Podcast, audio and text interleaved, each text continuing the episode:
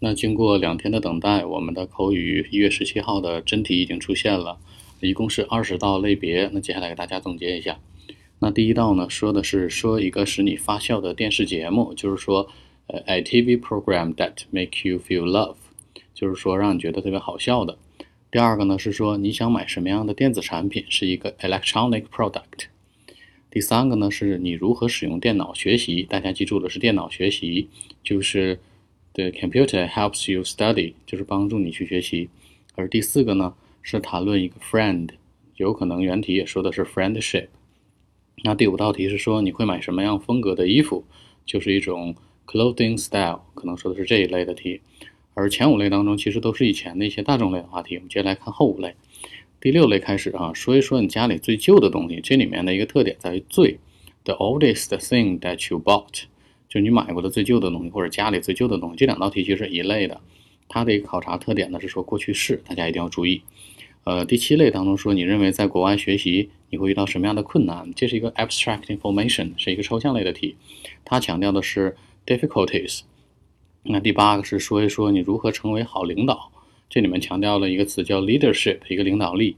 第九道题呢是说你认为的完美假期是什么样的？一个 perfect vacation 或者 holiday。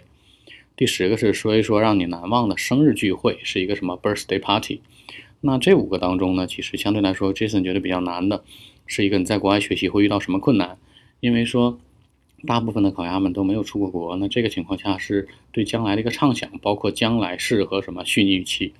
还有一个呢是说如何成为一个好的领导，这是抽象类的题，以及完美的假期，以及就是我们所说的难忘的生日聚会。那这一类当中，其实相对来说还是挺难的。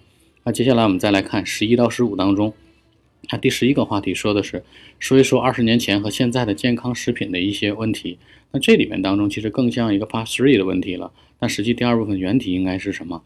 一个健康食品，也就是说白了，它更啥更多考察的是一个什么？那种 healthy dietary 一个健康的饮食习惯。那第十二个当中是说一说你居住的地方的一个最好的去处，就是一个什么？可有可能是一个 park，有可能是一个 natural places。第十三个当中是说一个影响你生活的女性，这里面就像那道题一样，describe a person who you look up to or you admire，但这里面强调是 female。第十四个是描述一种最喜欢的运动，不多说了。第十五个是说一说让你印象最深的一次旅行，也不解释老题。那第十六到第二十题当中。说一说你曾经做过的最重要的决定，也是老题，但是注意时态。第十七个，说一说你知道的曾经最美但现在变成污染最重的地方。这道题大家要 stay focus 一下，因为这道题是一道新题。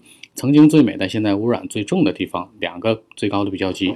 第十八个，说一说你经常去的餐厅，经常去的餐厅，老题。第十九个，说一说理想当中婚礼的样子，就是说大家可能没结过婚呢，这里面当中的特点就在于什么？要用虚拟器和将来式。